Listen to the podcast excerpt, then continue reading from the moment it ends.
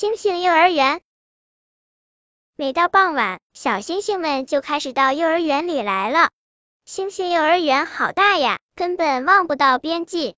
这么大的一个幼儿园里，只有月亮阿姨自己照看着小星星们。为了照顾好这些小家伙们，月亮阿姨每个夜晚都要从幼儿园的东边走到西边，这一趟走下来，天空也就该亮了。所以，月亮阿姨真的很辛苦，有时候都累弯了腰呢。不过，她非常快乐，只要看见这些小星星们，她就笑得很甜。这些小星星们可活泼了，在这个大幼儿园里可以尽情的玩耍。你瞧，有几个摆成了一字形，有几个摆成了勺子形，有一群摆成了狮子形，还有更多的小星星。趁月亮阿姨没注意，扑通扑通跳进银河里去洗澡了。你们呀，无论干什么都要注意安全，最好别乱跑。月亮阿姨总要不住的叮嘱小星星们，她可不希望哪颗小星星受伤了，那样第二天夜里就会少一颗。月亮阿姨，您放心吧，小星星们齐声说。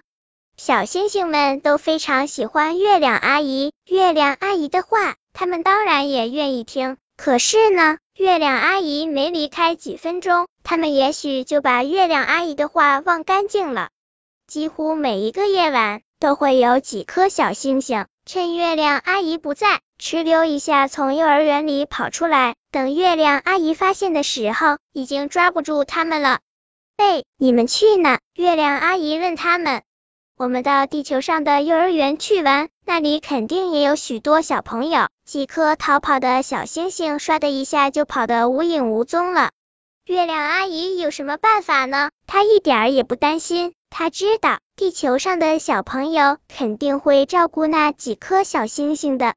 有时候，小星星们也会让月亮阿姨给他们放假。月亮阿姨想想说，哪天乌云来了，咱们就放假，好不好？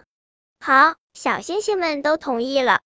从那以后，星星幼儿园就制定了放假制度。小星星们的假期没有固定的时间，只要乌云一来就放假了。所以在那些布满乌云的夜晚，连一颗小星星都看不见，月亮阿姨也可以休息一下了。星星幼儿园真好。